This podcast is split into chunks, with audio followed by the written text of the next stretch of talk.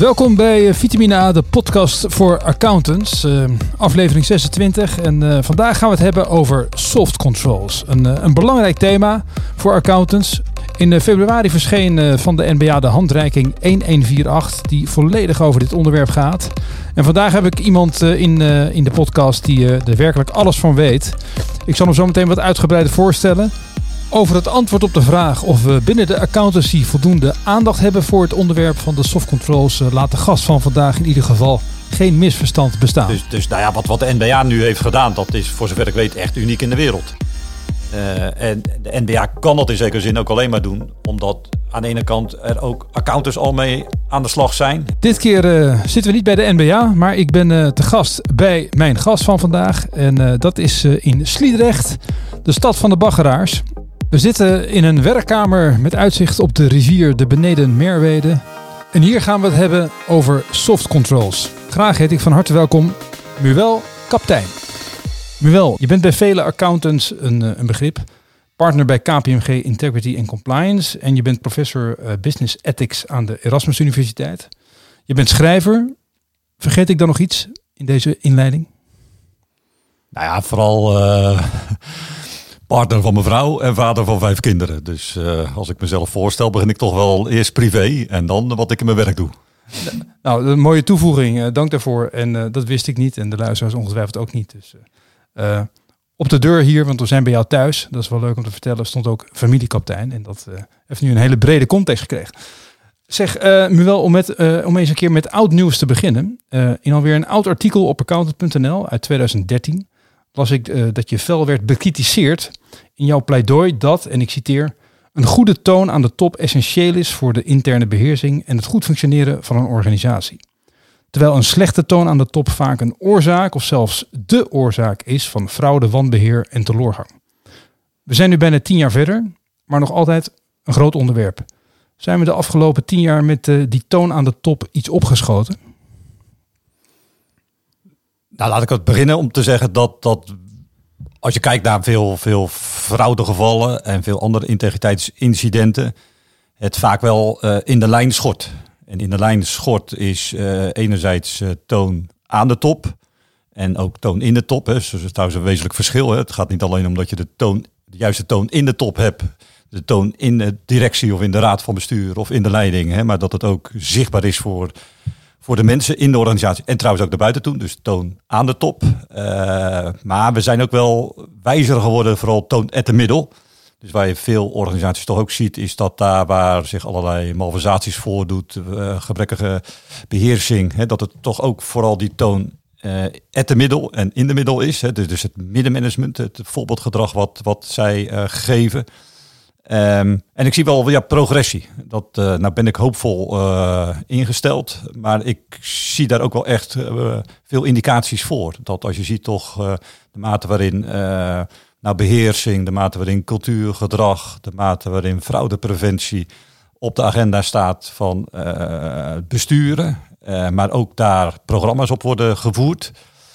En uh, ja, vooral ook de aandacht voor, voor soft controls. Dus als je het vergelijkt met tien jaar geleden. Hè, was het toch een beetje, uh, ja, een beetje weggelachen. Of, of, of was het toch een beetje gekscherend. Of was het toch nog van, nou ja, vertel er maar wat over. Uh, misschien kan je ons nog een beetje overtuigen daarvan. En, en, en, en je ziet nu wel echt, juist ook vanuit organisaties en juist vanuit besturen, de vraag van, ja, we, we, we snappen het belang. Het is niet alleen de hard controls, we snappen de soft controls, het belang daarvan.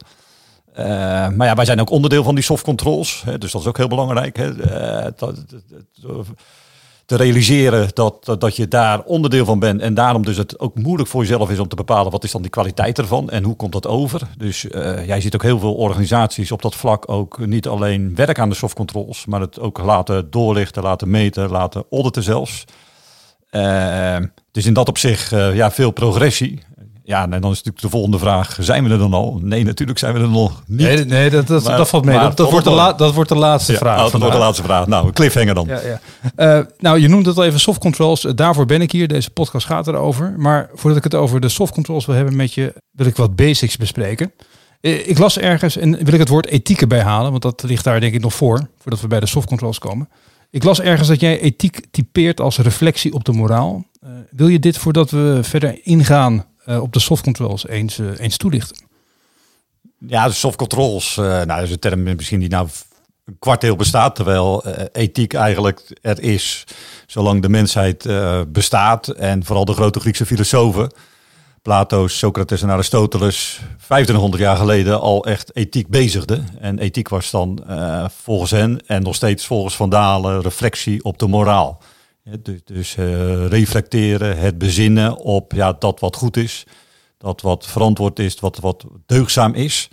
Uh, en eigenlijk is dat ook de kern van soft controls. Hè. Als het gaat om soft controls, is eigenlijk dus die condities die je in de organisatie uh, met elkaar creëert om ja, te reflecteren op dat wat je doet, of dat het goede is. Hè. De, dus ja, eigenlijk is, is de link en de relatie tussen ethiek aan de ene kant en soft controls aan de andere kant, uh, voor mij tenminste heel evident. Zo heb ik mezelf trouwens ook ontwikkeld. Hè. Ik ben begonnen op het gebied van de ethiek. En eigenlijk zo dus soft controls ingerold, omdat ja, de ethiek, die bezinning op wat goed is, uh, eigenlijk ook ja, de ultieme uh, beheersing van een organisatie is. Hè. Dus niet dat een organisatie altijd het goede doet, maar zich wel bezint op ja, wat is goed uh, en dat niet nou, beperkt doet, maar met een grote groep, niet eenmalig doet, maar frequent dus daarom dat nou, een belangrijke softcontrole is bijvoorbeeld bespreekbaarheid. Hè. Dus zijn die morele dilemma's bespreekbaar?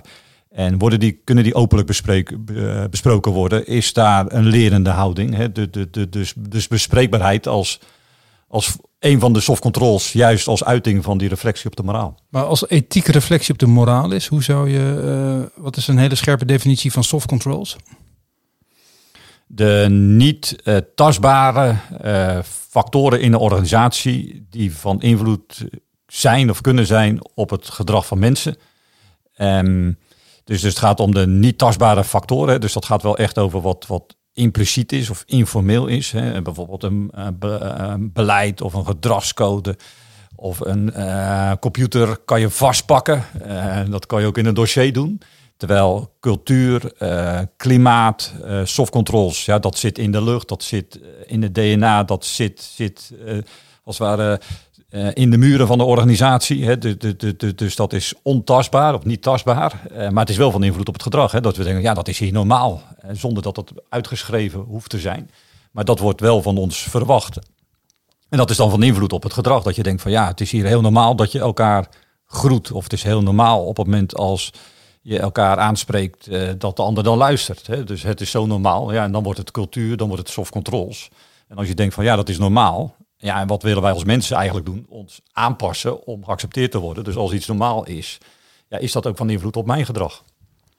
En in de context van accountants uh, hebben we het erover dat de soft controls ook geaudit moeten worden. En dat de accountant daar iets over uh, van moet vinden. maar waarom is dat belangrijk? Nou ja, dat, die vraag bestaat uit meerdere elementen. Dus, dus allereerst, waarom zijn softcontrols uh, überhaupt van belang voor zeg even, de, de beheersing van een organisatie? En dan natuurlijk de vraag van uh, welke rol heeft de accountant daar dan uh, in? Dus allereerst, ja, je ziet dus, dus bij veel, veel incidenten, schandalen, affaires, variërend van, van, van fraude, corruptie, maar ook grensoverschrijdend gedrag vaak, hè, tot, toch dat het niet een kwestie was van, was uh, onvoldoende beleid, onvoldoende regels, onvoldoende uh, procedures, maar dat het juist vaak schortte aan, aan uh, de cultuur binnen de organisatie, de soft controls, of in ieder geval de combinatie daarvan.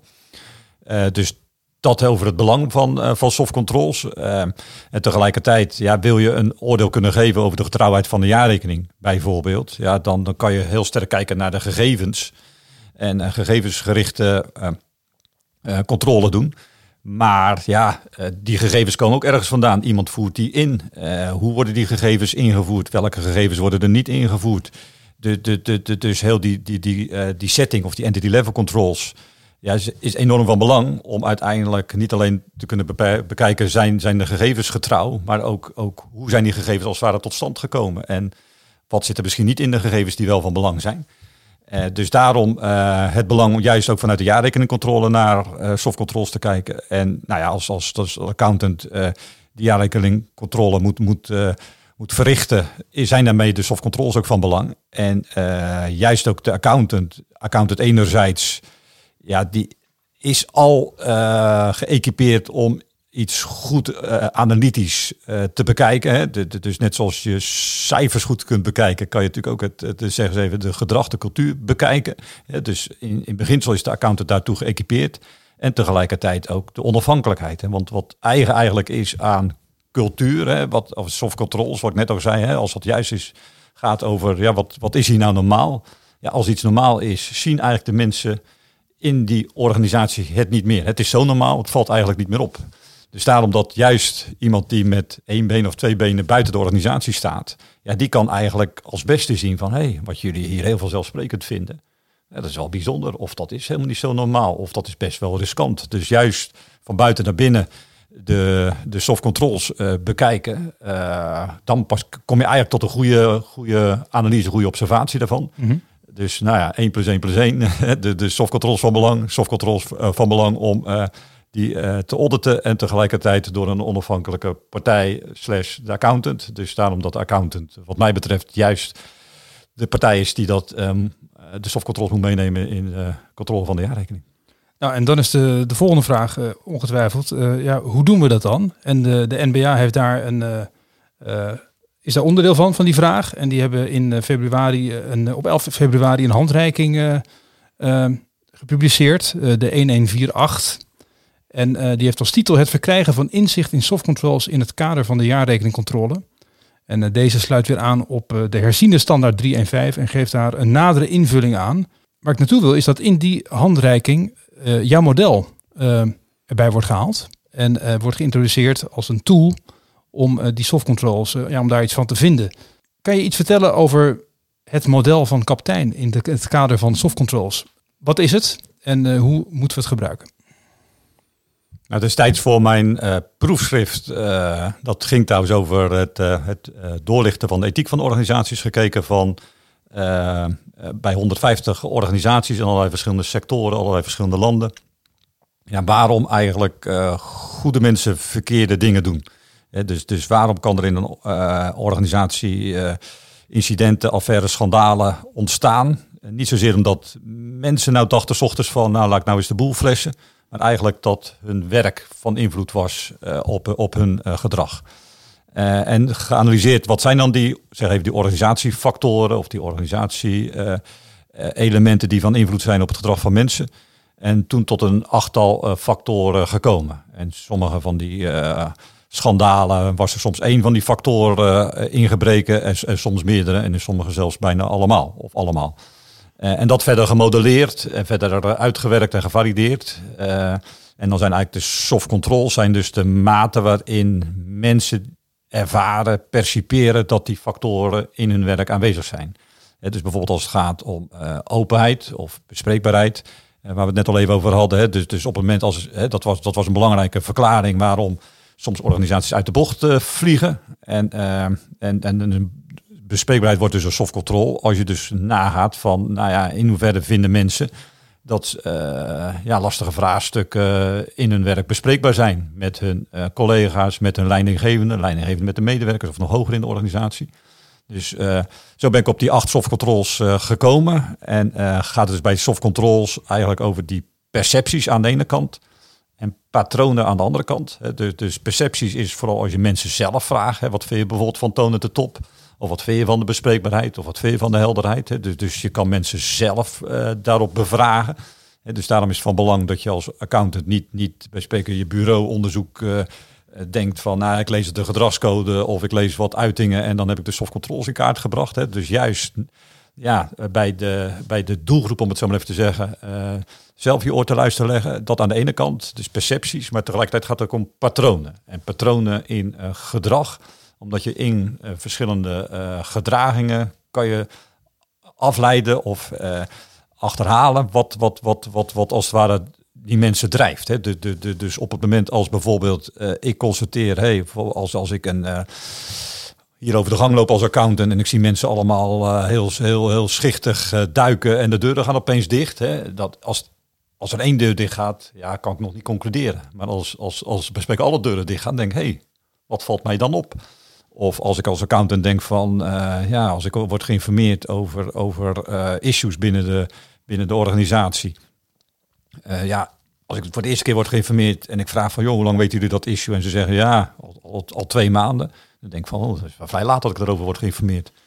Eh, Maar- in de handreiking eh, staat een visual en dat is een cirkel.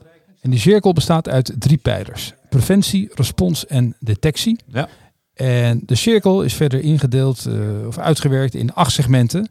En dat zijn de acht hoofdonderdelen van jouw model. Ja. Ik vind het wel waardevol om dat eigenlijk toch even door te nemen, zodat de luisteraar een gevoel krijgt van oké, dus dat is eigenlijk de tool waar ik mee kan werken, waar wanneer ik te maken krijg met een voorbeeld zoals jij het net beschrijft. Alle deuren gaan dicht op de gang. Oké, even het model van kapitein erbij. En wat dan? Ik, ik noem, zal ik ze even opnoemen en dat we dan eh, verder kijken. Nou, de cirkel bestaat dus uit eh, de drie pijlers preventie, respons en detectie. Onder preventie valt helderheid, voorbeeldgedrag, betrokkenheid, uitvoerbaarheid. Dat zijn de eerste vier van die acht elementen. Onder detectie, transparantie en bespreekbaarheid. En onder respons valt aanspreekbaarheid en handhaving. En misschien kun je kort reageren op die acht punten. Om eigenlijk even de, ja, voelbaar te maken wat dat model gaat brengen als je met zo'n praktijkvoorbeeld te maken hebt als jij net vertelt. Als we dan naar preventie gaan en we beginnen bij helderheid. Wat bedoel je daarmee? Ja, bij helderheid gaat het dus over, eh, is het voor mensen, medewerkers, leidinggevende bestuurders in een organisatie helder wat er van hen wordt verwacht. Hè? Dus, en dat kan helder zijn ten aanzien van, is helder wat de missie van de organisatie is, helder wat de, helder wat de waarden, de normen zijn, helder wat de regels kunnen zijn, maar ook bijvoorbeeld helder wat, wat, wat, wat de taken van mensen zijn. Hè? Dus helderheid. En dan gaat het niet over, is het helder op papier, maar is het helder voor mensen? En dat kan zijn, hè, vooral als ik, als ik er naar vraag bijvoorbeeld, hè, vertel me eens even. Eh, leg eens even uit, hoe gaan jullie om met geschenken? Of hoe ga je om met op het moment als je een melding wil doen?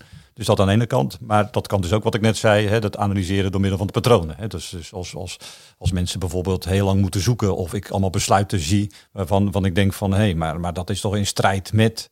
En, en ik ga navraag doen en mensen zeggen, ja, ik wist niet dat het eh, beleid bestond of die regel bestond. Of dat dat mijn taken waren. Dus en hoe maakt een organisatie dit helder aan zijn werknemers? Nou, dus we denken vaak, dus, dus dan ga je het nog eens eh, verder uitschrijven. eh, en, en, en, en, en, en articuleren en nog eens beter op papier zetten. Eh, natuurlijk, het moet vaak goed op papier staan. Maar waar het vaak aan schort is het communiceren. En niet zozeer het eenmalig communiceren, maar het veelvuldig communiceren. Van de regels, van het beleid, van de taken, van de verantwoordelijkheden. Dus dat aan de ene kant. Eh, en, en, en aan de andere kant juist ook niet alleen bespreken, eh, mensen informeren, maar daar juist ook over communiceren, het gesprek aangaan. Hè. Du- Dus dat kan ook heel simpel zijn van een leidinggevende die toch in zijn bila's of in haar bila's met de met, met de WW-werker zegt, ja, maar ik verwacht echt dat dit jouw taak is en niet die taken. Of hoe zie je zelf je taken? Dus dat is even de helderheid. Nou ja, voorbeeldgedrag, nou, we hadden het net al even over. Belangrijk is dus daarbij niet dat, hè, dat denken leidinggevenden vaak zelf van, ja, maar, maar ik doe toch niks verkeerds. Nou nee, bij, bij, bij softcontrols gaat het juist ook om dat je het goede doet. Dat aan de ene kant en dat het ook zichtbaar is. Hè? Want dus dat het voor mensen ook merkbaar is. Want waarom is dat van belang? Ja, leidinggevende is eigenlijk de wandelende code in de organisatie. Mensen lezen eigenlijk het gedrag van hun leidinggevende. Wat is belangrijk? Wat wordt er gewaardeerd? Wat telt wel? Welk, eh, welke normen zijn van belang? Enzovoort, enzovoort. Nou, die betrokkenheid is de mate waarin mensen zich identificeren met de organisatie, eh, eh, gemotiveerd zijn, zich eh, respectvol bejegend voelen. En dat is van belang. Ja, op het moment als ik me niet verwant voel met de organisatie, ja, dan ga ik me ook niet inzetten voor de, voor de organisatie. Of dat wordt de kans minder. Hè. We weten allemaal dat, dat, dat daar waar medewerkers worden achtergesteld of de dupe worden van de reorganisatie bijvoorbeeld, de fraude of de diefstal toeneemt. Hè. Dat mensen denken van nou ga ik voor eigen rechter spelen of nu ga ik toch proberen mijn gram te halen. Nou, die uitvoerbaarheid is, ja, onder druk wordt alles vloeibaar. Dus dat betekent ook hè, voor, alles wat je, wat je van mensen vraagt aan, aan, aan, gedrag. Ja, als de prestatiedruk of de statusdruk of de verwachtingsdruk, hè, als je die maar blijft opschroeven, op een gegeven moment gaan, gaan mensen de korte bocht eh, nemen. Hè. Du- du- Dus is dat in zekere zin reëel? Kunnen mensen dat eh, uitvoeren? Is dat haalbaar? Hè? De, de, de, de targets, de doelstellingen die worden gesteld. Dus dat is even aan die preventieve kant. Dus dat is eigenlijk ervoor zorgen dat mensen het, het goede doen en niet het verkeerde. En dan vervolgens op het moment als het dan in zekere zin toch misgaat, of mensen tegen vraagstukken aanlopen of daarvan willen leren, is, is transparantie dus van belang. Dus, dus is er zicht op het eigen gedrag vooral. We komen nu bij het punt detectie. Hè? Die eerste vier punten gingen nog Ja. over preventie en transparantie in de context van eh, detectie. Ja, dus dat gaat echt over eh, nou ja, zicht op je eigen gedrag. De consequenties daarvan, hè, zodat je kan leren of bijsturen. Hè, maar ook op het eh, zicht op het, eh, het gedrag van, van je medewerkers of, of eh, lager in de organisatie, soms ook hoger in de organisatie. Hè, dus, die zichtbaarheid is, is, is van belang en vervolgens ook de bespreekbaarheid. Hè, dat, dat ja, al maak je dingen nog zo helder aan de voorkant, er zijn altijd grijze gebieden, altijd vraagstukken. Dus is er ruimte in de organisatie om dat soort dilemma's te delen. Ik twijfelde hierover, kan het wel, kan het niet? Of, of er worden aan verschillende kanten aan me getrokken mag het wel of wat überhaupt wat zal ik doen. Dus de ruimte waarin dat bespreekbaar eh, is. Dus dat is vooral uh, die uh, detectie. En dan vervolgens de respons is vooral, nou ja, op het moment als je dan naar een organisatie kijkt, is er ook op het moment als dingen gebeuren die niet door de beugel kunnen, is er dan ook de ruimte om dat aan de orde te stellen. En als de betreffende persoon niet luistert, om te escaleren. Nou, er is veel aandacht vandaag de dag voor het uitspreken, speak-up, voice enzovoort enzovoort, klokkenluiden. Dus dat zit daar allemaal wel, eh, wel in. En tegenspraak bijvoorbeeld. Het laatste, uh, sanctioneerbaarheid of, of, of handhaving. Het gaat er vooral over, ja, wordt uiteindelijk echt, echt slecht gedrag of echt evident laakbaar gedrag, wordt dat bestraft. En maar eigenlijk veel belangrijker wordt goed gedrag, verantwoord gedrag, deugzaam gedrag, wordt dat gewaardeerd of beloond. En wordt er ook geleerd van incidenten, bijna incidenten, ongelukken, bijna ongelukken. Dus is er ook, dus bij die laatste zit ook het, uh, het idee van leren en de leerzame, leerbare organisatie. De accountant in de praktijk met dit model op zak, hoe, hoe, hoe moet hij dit gebruiken? Nou, kijk, het, het, het, het, nadeel van het model, maar misschien ook wel weer het voordeel, is, is dat het niet in detail beschrijft waar je nou precies op moet letten. Hè. Dus het vergt echt wel heel veel vertaalslagen. Uh, hè, dus het voordeel is dat het generiek is, om het zo maar even te zeggen. Het, het is toepasbaar, denk ik, op heel veel uh, vraagstukken. Uh, juist ook voor je werk als accountant, hè, voor het beoordelen van verschillende type risico's, het kijken naar verschillende processen, kan je, ja, dat is mijn ervaring en dat met mijn, met mijn collega's ook, dat, dat, dat, dat dat toepasbaar is, maar je moet het altijd wel zelf vertalen.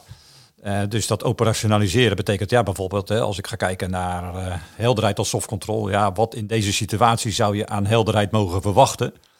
bijvoorbeeld ten aanzien van uh, bepaalde taken of bepaalde handelingen die mensen moeten verrichten. en zo ga ik dan naar die organisatie kijken. En het belangrijk is dus van überhaupt een model, om het zo maar even te zeggen, is, is dat het je helpt om systematisch te werk te gaan. En dat je kan zeggen bijvoorbeeld, nou ja, laat ik vooral bij deze, uh, in deze fase letten op, op deze soft control. Het hoeft niet altijd allemaal. Of bijvoorbeeld als ik zeg van nou, ik doe grondoorzakenanalyse naar bepaalde bevindingen, dan, en dan ga ik er systematisch langs, deze wel en deze niet. Dus het helpt je om systematisch uh, te werk te gaan. En ja, wat denk ik vooral belangrijk is, belangrijk is voor een model, en daar zitten we eigenlijk wel op dat punt, om het zo maar te zeggen, als beroepsgroep hier in Nederland, dat dat ook wel aan de ene kant al wel eigenlijk van uh, gebruikers van de jaarrekening en, uit, en, en opdrachtgever uh, en organisaties, ja, dat die verwachten dat de accountant soft controls meeneemt. Uh, dus eh, dat, dat, dat is één. Twee is ook alweer op het moment als de accountant niks zegt of niks teruggeeft of niks vindt van de soft controls, dat de gebruikers ervan mogen uitgaan dat het daarmee wel goed zit. Of in ieder geval hè, dat, dat het voor de werkzaamheden van de accountant uh, geen implicaties heeft. Hè. Dus geen bericht is echt goed bericht.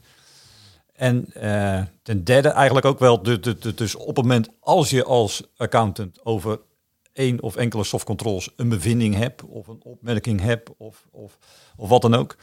Ja, dan mag ook nou, de gebruiker of de toehoorder of de ontvanger ervan uitgaan Tenzij je dat duidelijk hebt uh, gescoopt, dat ook als je dat niet noemt, dat het daarmee dan ook niet relevant is. Hè? Dus op het moment als je bijvoorbeeld zegt, ja, ik heb als accountant een bevinding ten aanzien van, nou noem even wat helderheid.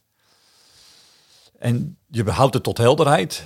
Ja, en je zegt niet van, uh, ik heb al, ook alleen maar gekeken naar helderheid. Dan betekent eigenlijk dat, uh, dat, er, dat de anderen ervan uit mogen gaan dat het daarmee die andere softcontrols wel in ieder geval voldoende waren of goed waren zelfs. En, en geen aanleiding verder uh, waren voor jou als accountant om er iets uh, over te vinden. Dus, eigenlijk is het nou wel uh, omgedraaid, om het zo maar te zeggen. En door een model helpt je dat wel eigenlijk de, de verwachtingen van de ontvanger van je, van je dienst en je producten, om dat als het ware ook te structureren. Dus het is niet alleen in zekere zin voor jezelf als accountant, maar ook, eh, ook, ook voor, voor de andere kant. En hoe kijk je naar het volgende? Want in de, uh, de handleiding 1148 gaat het over observaties tijdens deelname aan vergaderingen en bijeenkomsten. Observaties gedurende de controle door waarneming van gedrag. Gedurende processen. Observeer gedurende een langere periode, zodat de gebruikelijke situatie beter in beeld komt. Ik dacht erbij, dit gaat over uh, dingen als body language, gaat over psychologie, gaat misschien wel over aspecten van sociologie, van groepsprocessen. En daar is de accountant niet voor opgeleid. Hoe moet dat in de praktijk? Ja, accountant is er niet voor opgeleid, zou je kunnen zeggen. Maar ja, mijn ervaring is wel dat de accountant daar echt wel een hele goede antenne ervoor heeft. Uh, want de accountant is wel opgeleid om uh, te analyseren, te reconstrueren en, en ja, de accountants die ik ken en, en uh, ja, die hebben vaak juist hele goede observaties van, uh, ja, ik was toen in die vergadering of hoe ik toen die organisatie uh, binnenkwam, dan viel me dat en dat en dat op. Dus, dus, dus ja, wat dat betreft ben ik heel positief gestemd. en dat komt A, door de scholing van de accountant. En B, ja, die komt steeds toch met een frisse blik zo'n organisatie in. Die zit voor het eerst bij spreken zo'n bestuur bij elkaar zitten. Maar wat ik er ook las, is dat het uh, ook de bedoeling is dat je zo nodig deskundigen inhuurt. Ja. Kon, kan je hier op terreinen komen, bijvoorbeeld in de context van de vraag die ik net stel, dat je daar iemand voor in gaat uren? Van ja. lopen eens een paar dagen door het gebouw. Ik wil weten gewoon hoe mensen, ik wil die cultuur in kaart gebracht hebben. Ja, dus enerzijds uh, vind ik het van belang, en dat is het mooie van de, van de NBA-publicatie ook, ja, toch, toch, uh, het begint wel bij de accountant zelf. Hè? Dus dit kan je niet 100% uitbesteden. Van belang is wel dat je dat wel toenemende mate gestructureerd, systematisch gaat doen. Het is niet zo, ik ga nu zitten bij een, bij een vergadering of ik loop naar binnen toe en ik kijk wel wat er op mij afkomt. Dat, dat, dat is moeilijk vervolgens wij spreken te analyseren, in het dossier te krijgen en daarover te rapporteren. Om het zo maar te zeggen. Dus, dus die voorbereiding is wel van belang. Hè. Hoe ga ik daarop letten? Uh, wat neem ik mee? Hoe leg ik dat vast? Hè? Dus, dus dat helpt deze richtlijn en deze publicatie juist om dat systematisch te doen. Dus dat is even één.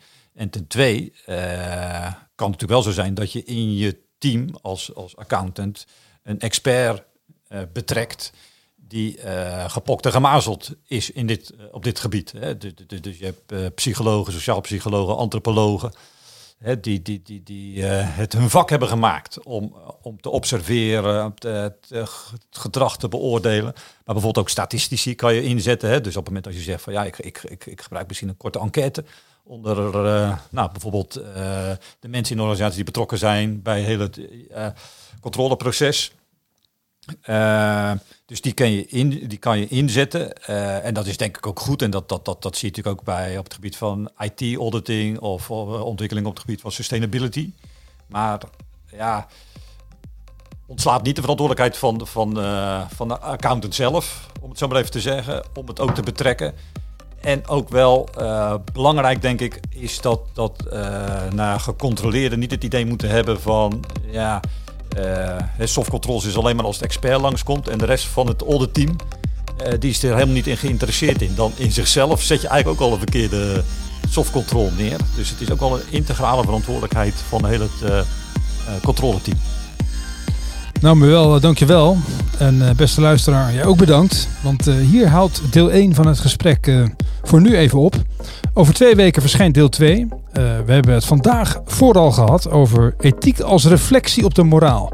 Hoe soft controls voor de accountant daarin passen. Uh, we hebben het gehad over de handreiking 1148 en het daarin genoemde model van kaptein. In deel 2 praten we verder over wat uh, dat model betekent voor de overheidsaccountant of voor de accountant in business. Wat kunnen ze ermee?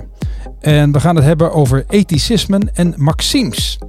Wat zijn dat? Nou, dat zijn handige tools voor ethische bewustwording. We kijken ook naar de rol van de opleiding. Gebeurt daar genoeg? En we ronden af met de vraag wat de accountant vanaf morgen kan doen om soft controls top of mind te hebben op de werkvloer. Dat de volgende keer. Voor nu bedankt voor het luisteren. Dit was Vitamine A, de podcast voor accountants.